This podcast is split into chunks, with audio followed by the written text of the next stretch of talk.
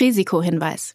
Die Inhalte dieses Podcasts dienen ausschließlich der allgemeinen Information und sind zum einen ohne Gewähr und zum anderen keine Empfehlung zum Kauf oder Verkauf bestimmter Finanzinstrumente.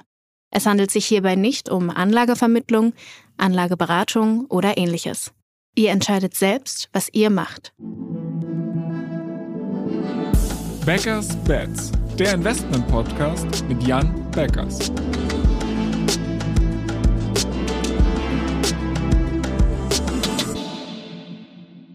Morgen.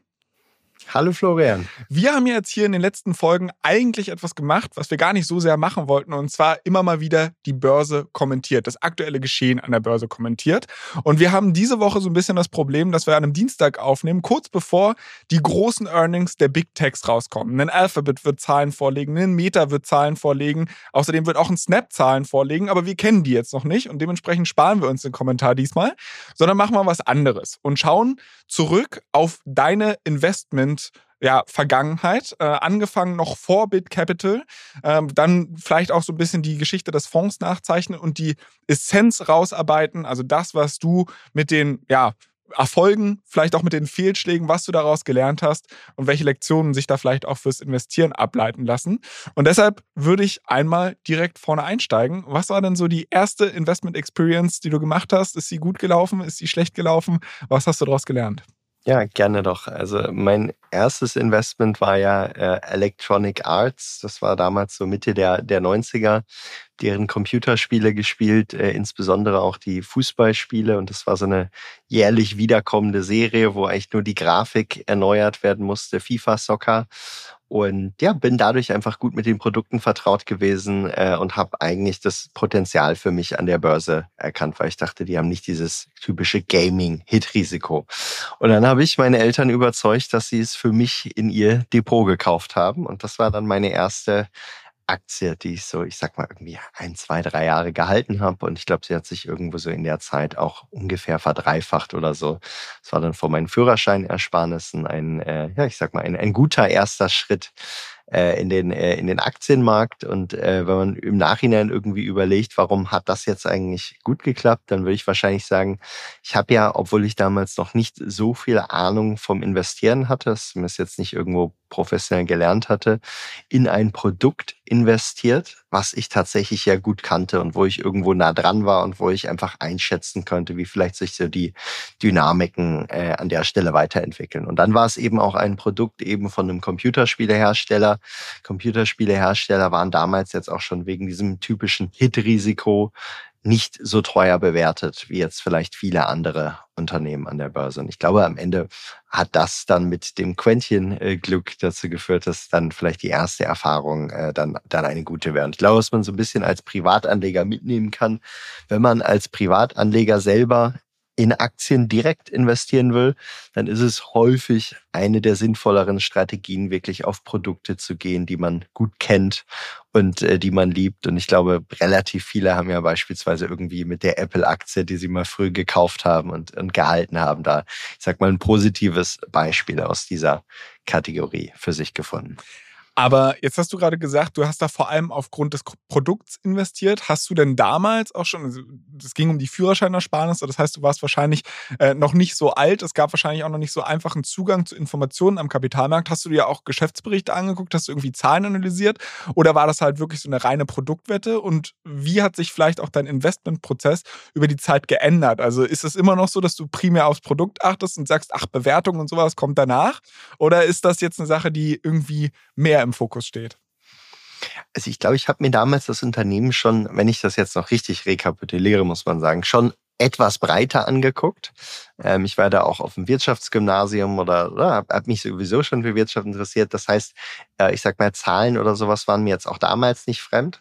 Aber man hat natürlich noch nicht dieses super geschult, diesen super geschulten Blick oder sowas dafür gehabt. Und so ein bisschen meine Phase, wo ich mich dann intensiv mit der Bewertung von Unternehmen auseinandergesetzt habe, die kam dann eher so, ich sag mal, in den Folgejahren einfach davon mit zunehmendem Interesse. Und damals war der, was ich gemacht habe, einfach diese ganze ganzen alten Klassiker gelesen. Das heißt irgendwie von Warren Buffett, die, die Biografien, aber dann auch irgendwie von Benjamin Graham, was ja so ein bisschen der Lehrmeister von, von Warren Buffett war. Und da hat man sich da so anhand dieser doch klassischen Literatur irgendwie einfach rangearbeitet und kam dann natürlich bei so einem klassischen Value Investing Approach äh, raus, der einfach sich über lange Zeiten äh, sehr, sehr gut bewährt hat und ja auch heute noch grundsätzlich funktioniert. Nun muss man ihn eben für bestimmte Epochen und Zeiten dann immer wieder modernisieren und, äh, und neu anpassen. Auch das hat ja Buffett dann in seiner Historie eigentlich immer wieder weitergeführt.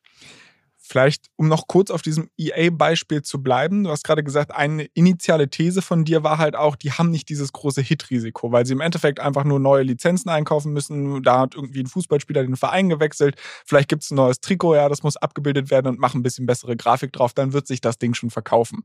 Das klingt jetzt aber für mich erstens sehr einleuchtend, aber vermutlich auch eine These, die ganz viele Leute am Kapitalmarkt damals hatten und nicht besonders konträr. Wie würdest du da heute darauf blicken? Möglicherweise ist das der Fall. Auf der anderen Seite muss man sagen, ich sag mal, Spiele waren damals ja jetzt auch nicht irgendwo, ich sag mal, hatten nicht dieselbe Bedeutung wie jetzt. Das war damals eine wirkliche eine Nische einfach. Ne? Ich meine, äh, die Spieleindustrie ist irgendwie die letzten 25 Jahre seitdem ständig weit über Weltmarkt gewachsen. Und damals war es relativ klein und vielleicht deshalb auch noch nicht, dass es jetzt so ein sophisticated Investorenumfeld äh, darum gab. Das mag der eine äh, Grund äh, an der Stelle gewesen sein. Das andere ist, dass es eben aber auch heute bei, bei Unternehmen mit hervorragenden Produkten so ist es, äh, ist es einfach so, dass die manchmal mit einem etwas höheren Preis eben kommen, als wenn du jetzt irgendwie so durchschnittliche Produkte kaufst, die den aber dann in den Folgejahren eben häufig durch ein stärkeres Wachstum wieder, wieder rechtfertigen. Und ähm, insofern würde ich sagen, ja, teilweise preist das dann der Markt ein, aber eben eigentlich noch, noch, nicht, noch nicht so richtig. Was ich da auch ganz spannend finde und ergänzen würde, ist so ein bisschen, du kannst ja auch konträr sein in der Form äh, vom Ausmaß. Also es muss nicht zwangsläufig die Richtung sein, sondern nur, wie stark ist der Effekt wirklich. Also bestes Beispiel ist Apple. Die haben, glaube ich, das iPhone 2007, 2008 rausgebracht. Ich glaube, Warren Buffett hat 2016 oder sowas investiert. Zu dem Zeitpunkt war das halt eigentlich schon das Top-Produkt, aber trotzdem ist Apple dann auch komplett in die Höhe geschossen, weil die Leute halt einfach unterschätzt haben, wie viel besser als alles anderes ist. Und ich glaube, das ist auch so eine Lektion, die man daraus vielleicht ableiten kann. Aber lass uns zurück zu deiner Historie kommen. Ähm, dein erster, ja, deine ersten Schritte an der Börse waren offensichtlich ein Erfolg. Du hast gerade gesagt, die Führerscheinersparnisse verdreifacht, vervierfacht. Offensichtlich hast du das Geld nicht auf den Kopf geklopft, hast es vielleicht nicht für ein Auto rausgehauen, weil du hattest den Führerschein ja wahrscheinlich zu dem Zeitpunkt auch noch nicht. Was ist dann passiert? Was ist vielleicht dann auch schlecht gelaufen? Also hast du das Geld dann direkt wieder versenkt ähm, oder, oder ging es dann einfach nur noch in, einem, in einer Gerade nach oben?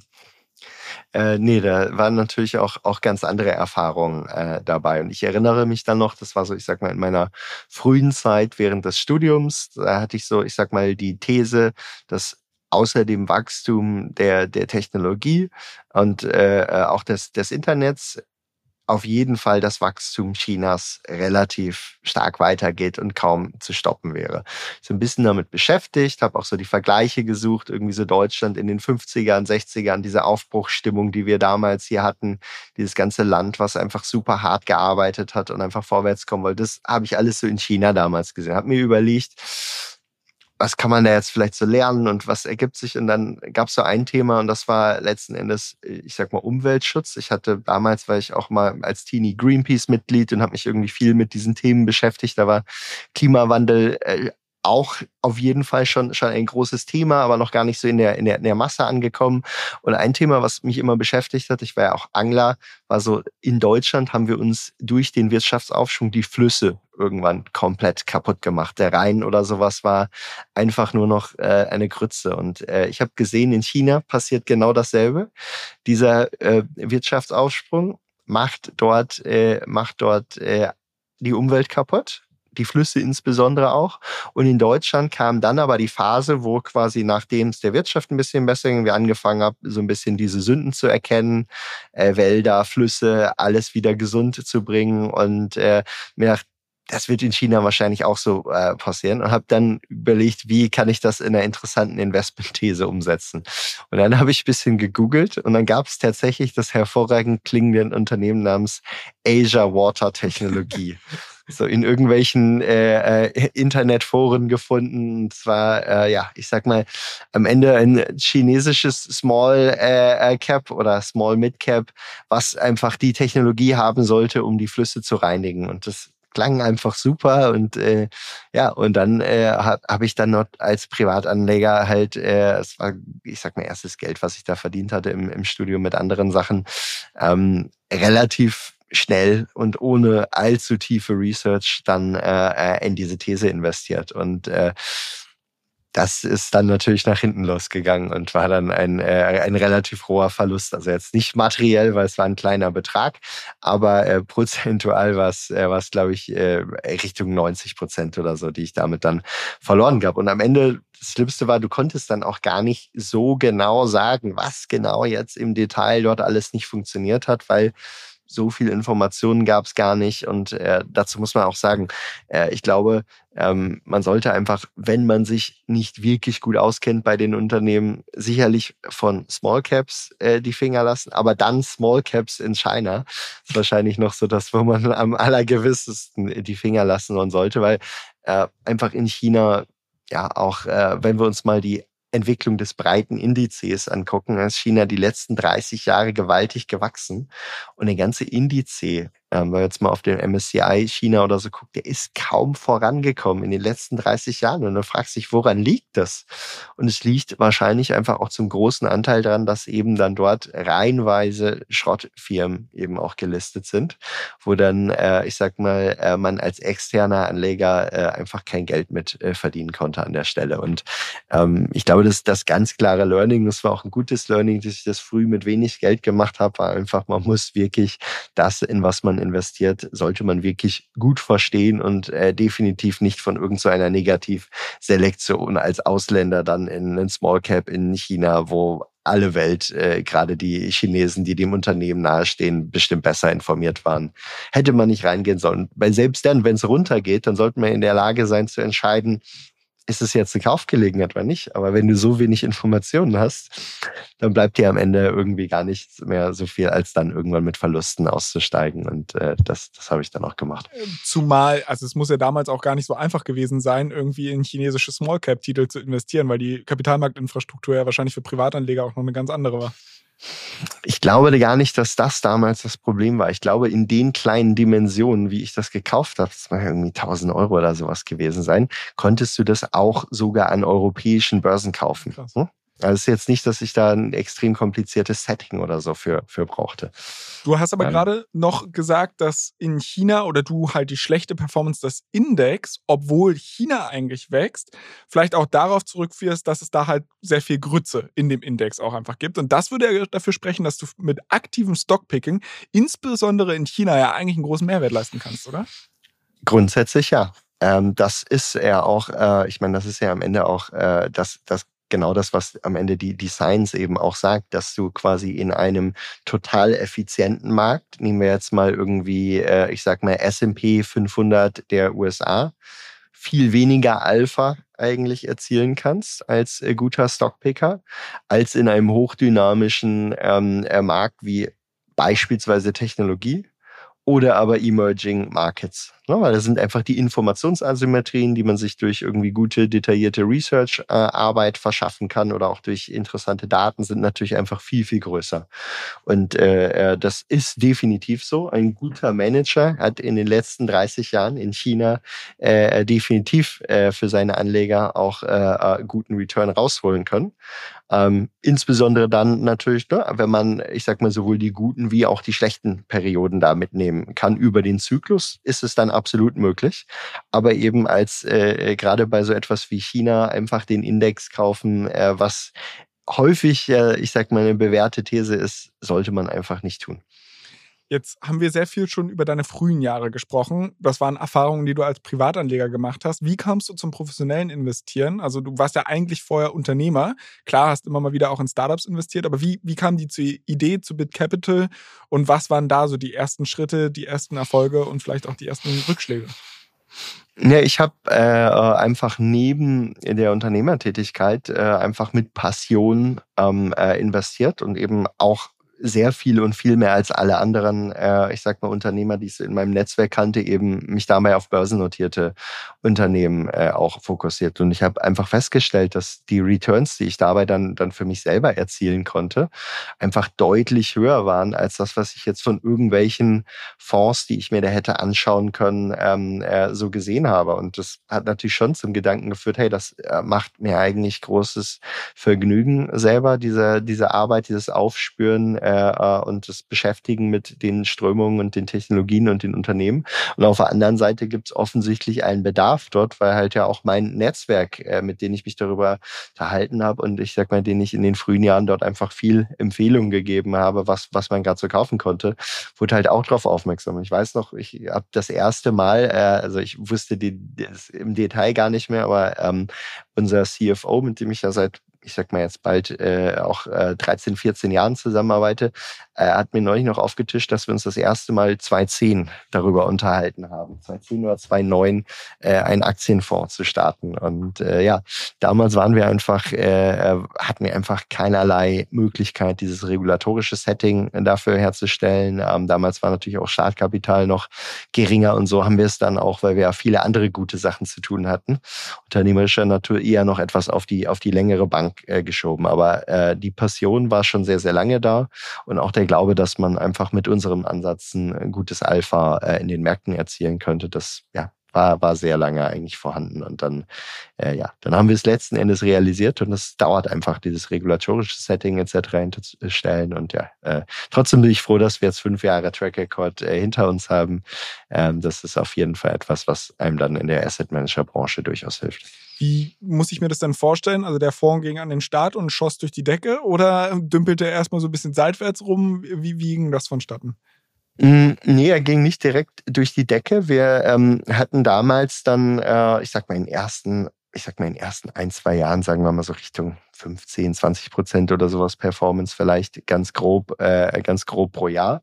Ähm, wir hatten einerseits sehr gute Performance eigentlich so in westlichen Märkten und da auch gutes Alpha erzielt. Wir hatten aber relativ hohen, überproportional hohen China-Anteil. Genau zu dem Zeitpunkt, als äh, so ein bisschen, äh, ich sag mal, die Krise zwischen China und den USA begann. Und das hat uns dann auf der anderen Seite wiederum Alpha gekostet. Und deswegen haben wir uns so, ich sag mal, in ersten im ersten Jahr relativ, ich sag mal, ein bisschen, bisschen vor dem Markt oder sowas bewegt, aber jetzt keine, keine spektakulären Returns, aber es war insofern auch, ich sag mal, wir konnten mit äh, unserem Geld und mit den, äh, äh ich sag mal, Geld, was wir von Netzwerk hatten und von einigen Anker-Investoren, die uns schon länger kannten, einfach, ich sag mal, nach und nach äh, äh einfach unsere Prozesse verbessern, äh, zusätzliches Lernen, gerade insbesondere was das ganze Thema Verwendung interessanter Daten angeht. Und ja, ich ich sag mal, waren dann, würde ich sagen, ziemlich gut vorbereitet, als äh, dann äh, irgendwann äh, äh die Corona-Krise kam und äh, wir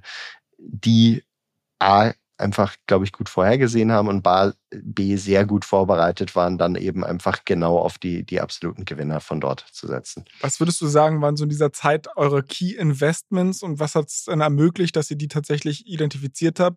Gab es da auch Fehlschläge vielleicht dabei, wo ihr gesagt habt, uh, das haben wir völlig falsch eingeschätzt?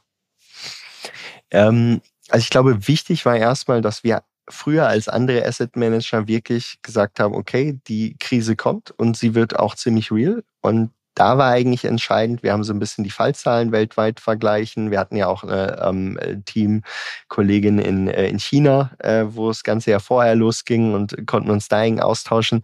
Und ähm, ich glaube, es war so, dass wir gar nicht zu der Zeit tatsächlich auf Einzeltitelbasis keine nennenswerten Verlierer im Portfolio hatten. Also nichts, was einem wirklich groß in Erinnerung. Und zwar auf der anderen Seite so, dass du viele sehr äh, sehr, ich sag mal, außergewöhnlich hohe Gewinne hattest, wie jetzt ein Zoom oder auch wie, ich sag mal, ein C-Limited oder so oder ein Livongo, was irgendwie teilweise mal ein 5x in sechs Monaten oder so in einem besonderen Zeitraum ähm, hingelegt hat. Und da muss man einfach sagen, es war einfach eine, eine Phase, wo, äh, ja, ich sag mal, die, die, die Zeichen ganz stark allein waren und am Ende die Art von Datennutzung, die wir hatten, passte sehr gut, weil es auch einfach ein sehr schnelles Feedback war. Es passierte so viel in den Märkten innerhalb von ein, zwei, drei, vier Wochen änderten sich ganze Nachfragetrends.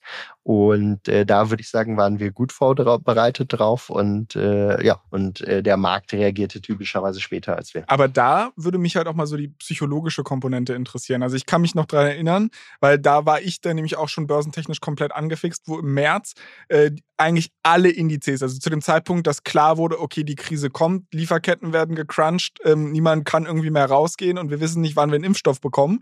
Äh, da sind ja die Börsen erstmal unglaublich abgeschmiert, innerhalb weniger Tage. Wir hatten ja fast so, ein, so eine Art Flash-Crash, also er hat ein bisschen länger gedauert als ein paar Minuten, aber wie, wie entwickelt man an so einer Stelle den Mut zu sagen, nee, wir glauben, da wird es halt krasse Gewinner geben, wir, wir nehmen jetzt wirklich signifikant Kapital in die Hand und ja, deployen das zu einem Zeitpunkt, wo so eine Unsicherheit am Markt besteht.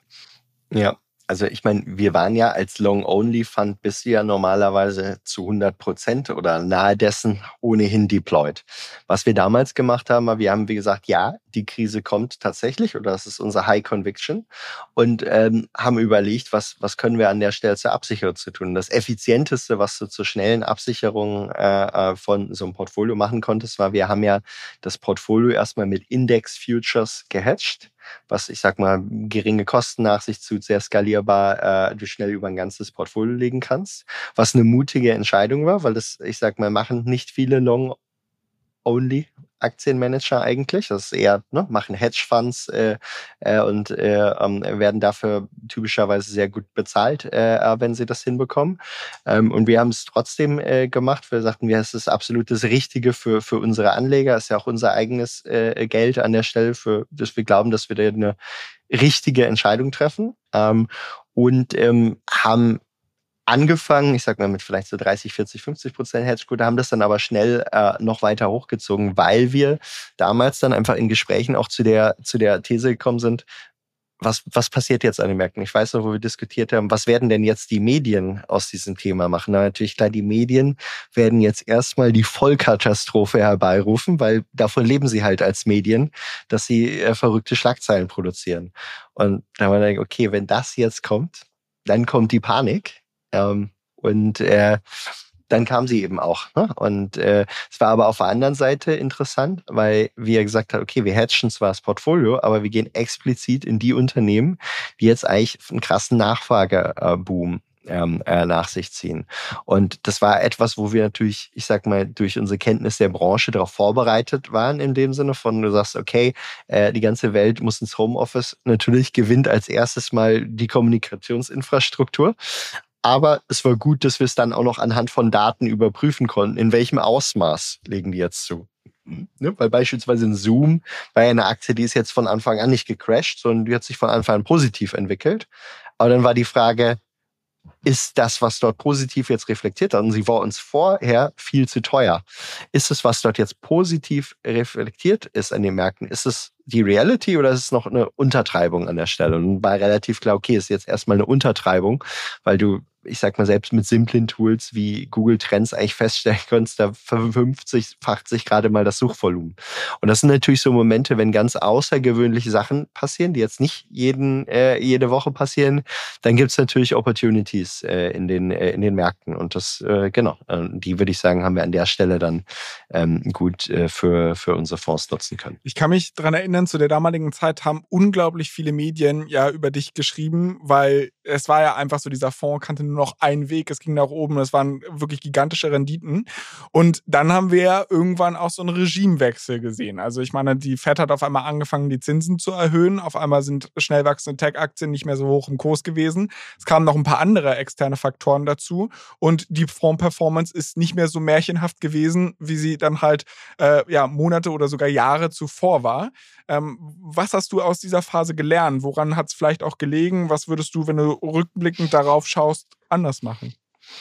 Ja, genau. Also zunächst mal, das, das, das Angenehme an war ja aus der, aus der Sicht der Märkte, sie hat ja dann, ich sag mal, 2020 uns sehr stark getragen mit einer sehr starken Performance. Sie hat uns aber auch noch 2021 eigentlich mit einer sehr starken Performance durchs Jahr getragen, dann aber auch von anderen Stockpicking-Themen, ähm, äh, äh, ich sag mal, getrieben. So, und was dann letzten Endes sehr ärgerlich war, ist, dass wir nach, ich sag mal, 10, zwölf Jahren, wo Makrothemen für Technologieaktien, gerade wenn man da ein gutes Händchen bei der Auswahl der jeweiligen Aktien hatte, keine große Rolle mehr gespielt hat. Und das ist einfach deshalb auch in unserem Prozess untergewichtet war gegenüber äh, allen anderen äh, äh Themen des, des Stockpickings. Dass wir einfach nicht genügend ähm, Achtung gezollt haben, den Makro-Warnsignalen, die sich an der Stelle aufgetan haben.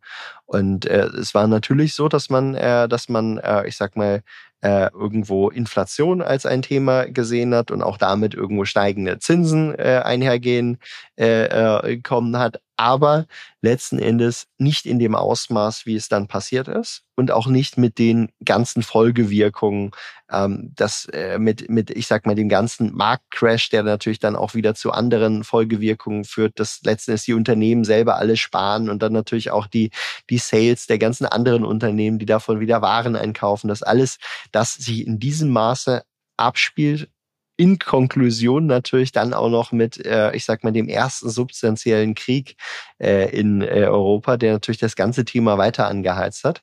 Das war am Ende, äh, ich sag mal, Faktoren, ähm, die wir viel stärker und früher in unseren Investmentprozess hätten berücksichtigen müssen und die natürlich am Ende dazu geführt haben, dass wir in 2022 dann, äh, ich sag mal, allein getriggert durch, durch einen Tinkoff mal minus 10 Prozent hatten, aber auch durch viele andere Einzeltitel überproportionale Verluste hinnehmen äh, mussten. Das ist natürlich dann einerseits, dass ich sag mal, der ganze Markt wurde natürlich bei allem, was jetzt, äh, ich sag mal, schnell wachsende Tech-Unternehmen waren, massiv abverkauft.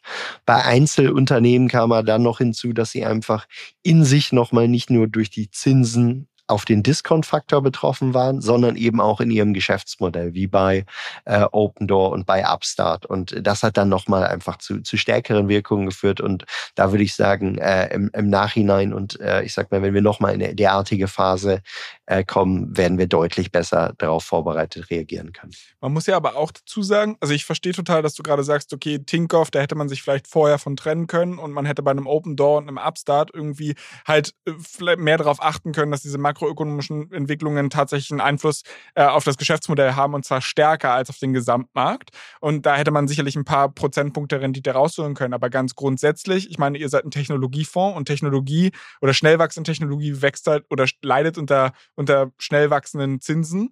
Ähm, und ihr seid ein Long-Only-Fund. Das heißt, du musst ja auch investiert sein. Du hättest ja jetzt nicht sagen können, zack, ich nehme mal kurz alles in Cash, halt Pulver trocken und kaufe zu günstigen Kursen nach. Also das, das, das stimmt natürlich. Aber wir hätten uns einfach defensiver aufstellen können.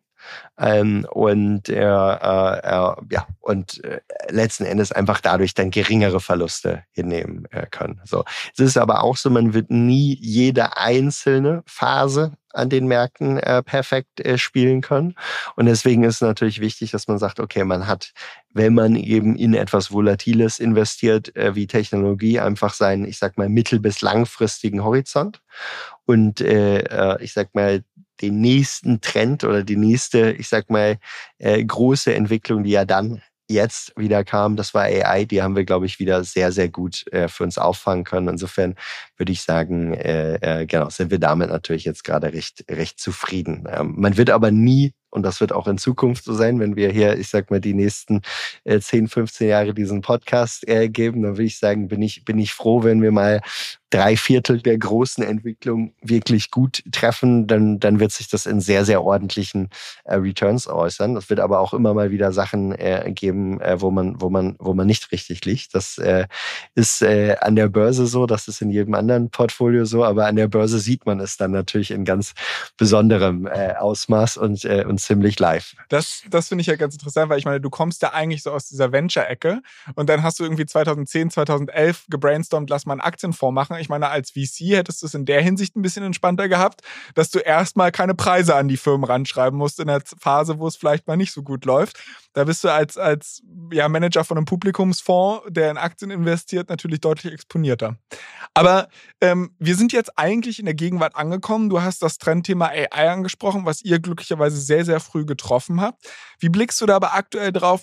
Um da auch ein bisschen die Spreu vom Weizen zu trennen, ich meine, die ganze Welt redet gerade über AI. Wir sind uns alle einig, dass es die ja, Chance hat, die Art und Weise, wie wir arbeiten, wie wir miteinander kooperieren, etc. pp. für immer umkrempeln könnte. Es kann aber, wir kennen alle diese Gardner Hype Cycles, von wegen, ja, wenn die Euphorie am größten ist, sollte man sich eigentlich davor hüten. Was gibt dir die Conviction, dass halt es doch nicht overhyped ist und die ganze Nummer nicht vielleicht in drei, vier Monaten abkühlt, so wie Krypto vor zwei, drei Jahren? Mhm. Also ich glaube, äh, dass äh, man sollte immer damit rechnen und das kann man auch nicht vorhersagen, dass es mal irgendwie eine kurze Abkühlung oder sowas da, da, da geben kann. Ne? Das ist, äh, ist absolut im, im Bereich des Möglichen. Ähm, da aber die tatsächlichen Entwicklungen, die sich gerade abspielen und ich sag mal, die Produktivitätsfortschritte dieser Technologie ja schon, ich sag mal, im Kleinen erwiesenermaßen, wobei es jetzt gerade erst ausgerollt wird, so massiv groß sind, ist es eigentlich ein wenig vorstellbares Szenario, dass äh, eben sowohl einzelne Subsektoren oder Unternehmen davon nicht massiv beeinflusst werden, als nicht auch unsere ganzen Volkswirtschaften.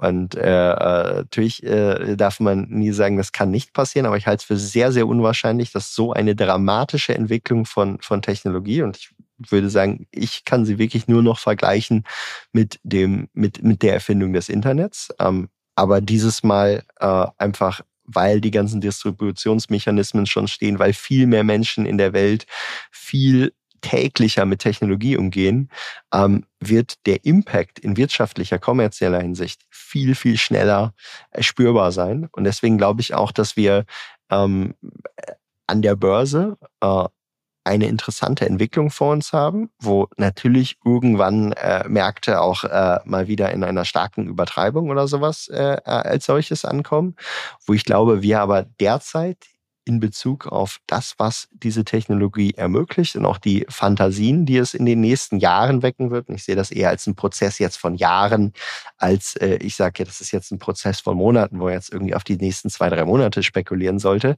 Ähm, da sind wir, glaube ich, ganz am Beginn. Und der andere Grund dafür ist, wenn man nämlich auf die Bewertungen von Internetunternehmen jetzt im Speziellen guckt, ähm, äh, die kann man beispielsweise am Nasdaq Internet Index ähm, messen. Und äh, die sind zwar in den letzten äh, sechs Monaten ein bisschen wieder von historischen Tiefständen hochgekommen. Die sind aber insgesamt noch sehr, sehr günstig. Und das insbesondere, wenn man äh, mal einfach jenseits jetzt von, ich sag mal, den paar großen Big Techs äh, äh, schaut, die als allererste eigentlich jetzt bis auf einige weitere Ausnahmen ähm, dann das große Rennen gemacht haben. Insofern muss man sagen, ähm, wir stehen jetzt eigentlich ganz früh am Beginn einer der entscheidendsten technologischen Entwicklungen der, ja, der letzten mindestens 30 Jahre. Ähm, die Bewertungen sind nicht teuer gerade in Summe. Ne? Gerade wenn du in die zweite, dritte, vierte Reihe guckst, sind sogar wirklich günstig im historischen Mittel. Ähm, und insofern bin ich ziemlich davon überzeugt, dass man jetzt zwar nicht auf irgendwelche, wo steht der, äh, der Index in einem Monat oder so drauf gucken soll, aber wenn jetzt mit einem mittelfristigen Zeithorizont herangeht, dann ist es einfach echt eine spannende Chance. Und das macht uns natürlich viel Spaß jetzt gerade beim, beim Picking der, der, der einzelnen äh, Unternehmen und Trends. Obwohl das jetzt natürlich ein wundervolles Schlusswort wäre, werde ich es mir an der Stelle trotzdem äh, vermasseln, weil es gibt einen Punkt, den wir in der ganzen Historie ausgelassen haben. Und zwar, wir beide haben uns so knapp vor zwei Jahren kennengelernt. Und da habe ich dich gefragt, was, was sind so gerade die spannenden Themen ähm, an der Börse? Und da hattest du auch schon so ein bisschen AI im Auge gehabt, aber hast damals auch zu mir gesagt, ja, ich finde auch Krypto einfach sehr, sehr spannend. Äh, wir hatten damals, ich glaube, unsere zweite Folge im Podcast war eine Krypto-Folge. Ich glaube, du warst sehr, sehr früh in dem Space drin. Magst du vielleicht auch da noch in einer Kurzfassung einmal die Historie nachzeichnen? Wie bist du überhaupt drauf gestolpert und wie schaust du jetzt auf den Space? Ja, also wenn ich so meine Krypto-Historie verfolge, ich habe ja in den Jahren zwei 7, 28, 29 mich sehr viel mit Games-Unternehmen beschäftigt, weil ich damals so die, die Schaufellieferanten dafür gebaut habe. So ein Sponsor Pay beispielsweise ähm, ist ja ein Schaufellieferant für die überwiegend damals Online- und später dann Mobile Games Industrie gewesen, hat denen bei der Monetarisierung geholfen. Ich ganz viele von diesen Spielen kennengelernt und dann kommst du automatisch mit virtuellen Gütern, virtuellen Währungen in äh, Bewegung. Ich fand das ein spannendes, faszinierendes Konzept, hatte mir damals noch irgendwelche Domain-Namens wie so Virtual Goods und sowas alles gesichert, weil ich dachte, da passiert mal was ganz Interessantes mit.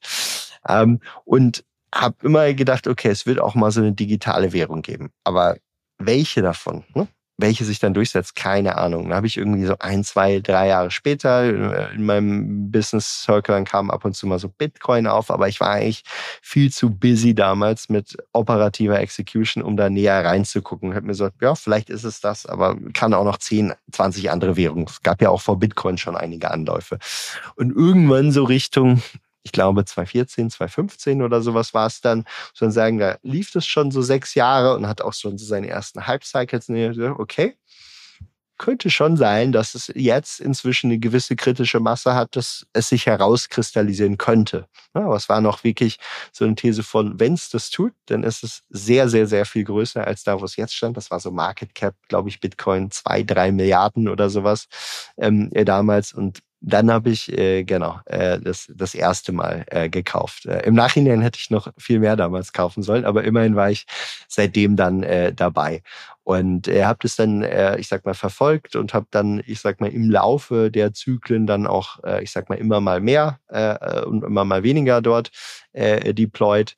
Ähm, habe dann irgendwann ich sag mal, nach dem großen Hype von 2017 eigentlich so diesen mega Downturn in 2018 gesehen, habe mich dann einmal komplett von nahezu fast allem getrennt, nicht am Highpoint, aber noch so ganz, ganz, ganz gut.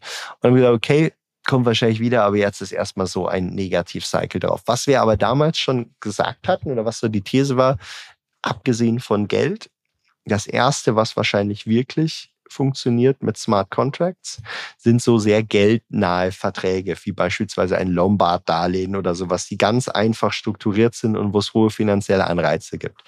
Und das war so eine Grundthese, die ich, die ich damals hatte, während dieses, ja, Krypto wird die ganze Welt mit allem revolutionieren, da war ich recht skeptisch, dass das würde jedenfalls sehr, sehr lange dauern, ähm, um so in so Pharma und so komplexe andere Themen reinzukommen. Und dann haben wir es beobachtet und haben dann irgendwann gesehen, okay, DeFi geht los. Und das war natürlich ein guter Zeitpunkt zu sagen, okay, die These hatten wir sowieso schon, jetzt sehen wir sie bestätigt und äh, das war noch, ich sag mal, das war so 2019, 2020, so in den, in den ganz kleinen Anfängen.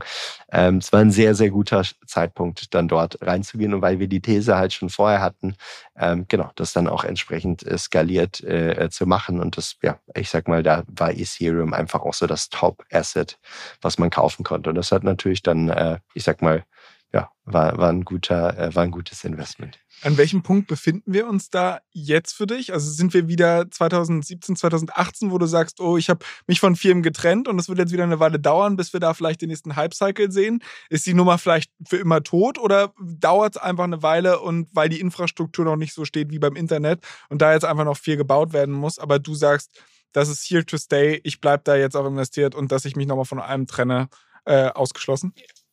Also ich glaube, wir befinden uns an einem sehr interessanten und tendenziell wahrscheinlich recht positiven Punkt des, äh, des, des Cycles. Äh, ich glaube, die negativen, und wir haben ja hier häufig schon drüber gesprochen, auch zu Anfangs, ja, ich glaube wirklich der Low Point des Cycles, ne, war, äh, als der Economist die Titelblatt mit Kryptos Downfall hatte, haben wir hier besprochen. Ich glaube, können wir bei bleiben, dass es sehr wahrscheinlich der Low Point geblieben ist.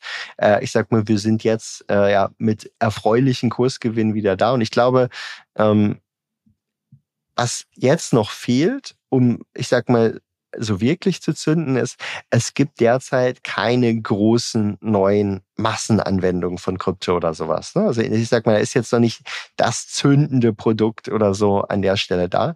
Ich glaube aber, wenn wir einfach aus dem rein simplen monetären Gedanken drauf gucken, wir haben äh, ich sag mal, irgendwo Staaten, die vor gewaltigen Problemen stehen. Und äh, ich sag mal, wenn wir jetzt drauf gucken, äh, ich sag mal, wie in Deutschland oder auch in Europa mit Staatsgeld gehaushaltet wird, das kann nicht dauerhaft gut gehen. Und äh, äh, deswegen einfach als monetärer Hedge äh, wird Bitcoin äh, für viele Leute zu gewinnen. Das ist ja auch einer der Gründe, warum ein Bitcoin eine viel verbreitere Verbreitung hat, wenn du jetzt irgendwie in die Türkei gehst, die ein Rieseninflationsproblem haben. Na, wenn du nach Nigeria gehst, nach Argentinien, nach Venezuela, dort, wo Geld noch in viel größerem Ausmaß kaputt ist, als, als wir es hier kennen.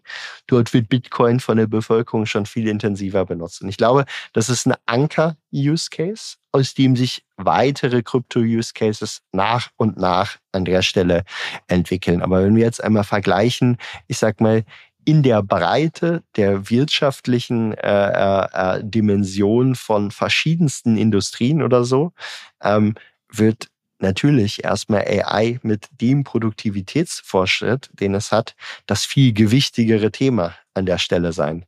Das heißt aber nicht, dass nicht in den nächsten Jahren mit dem sich weiter verknappenden Angebot äh, und einfach auch mit dem immer länger werdenden Track Record, der auch Sicherheit darstellt, dass äh, äh, ich sag mal ein Bitcoin, aber auch ein Ethereum Krisen überstanden hat und immer wieder kam, einfach zusätzliches Vertrauen geschaffen wird und eben auch zusätzliches Geld in, ähm, in Kryptoassets fließt. Und auf der anderen Seite, äh, ich sag mal zumindest bei den reifen Assets, sinkt ja äh, die Inflation deutlich ab, ist teilweise dann zwischendurch auch mal negativ, wie bei Ethereum.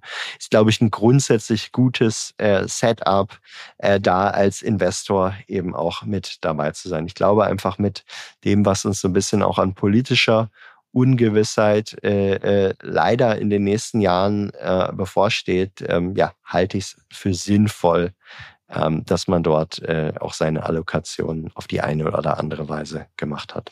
Jan, ich danke dir für den Ausblick. Ich danke dir für die Reise in die Vergangenheit. Äh, ich danke all den Hörern, die bis jetzt dran geblieben sind. Und falls die irgendwie Themenwünsche, Kritik, Fragen oder ähnliches haben, dann können Sie die ganz gerne oder könnt ihr die sehr gerne an backers-bets at financeforward.com schicken. Ähm, wir freuen uns natürlich auch über 5-Sterne-Bewertungen auf Apple und Spotify. Und Jan, ich freue mich darauf, dass ich in zwei Wochen wieder mit dir quatschen kann. Dann werden wir uns wahrscheinlich äh, auch angucken, wie die Big Techs berichtet haben, werden vielleicht auch wieder ein bisschen aufs aktuelle Geschehen blicken.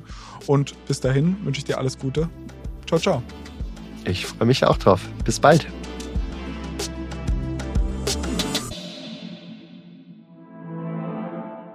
Dieser Podcast wird euch präsentiert von BitCapital und Finance Forward. Die Produktion wie auch die redaktionelle Verantwortung für die Inhalte liegen bei der Podstars GmbH.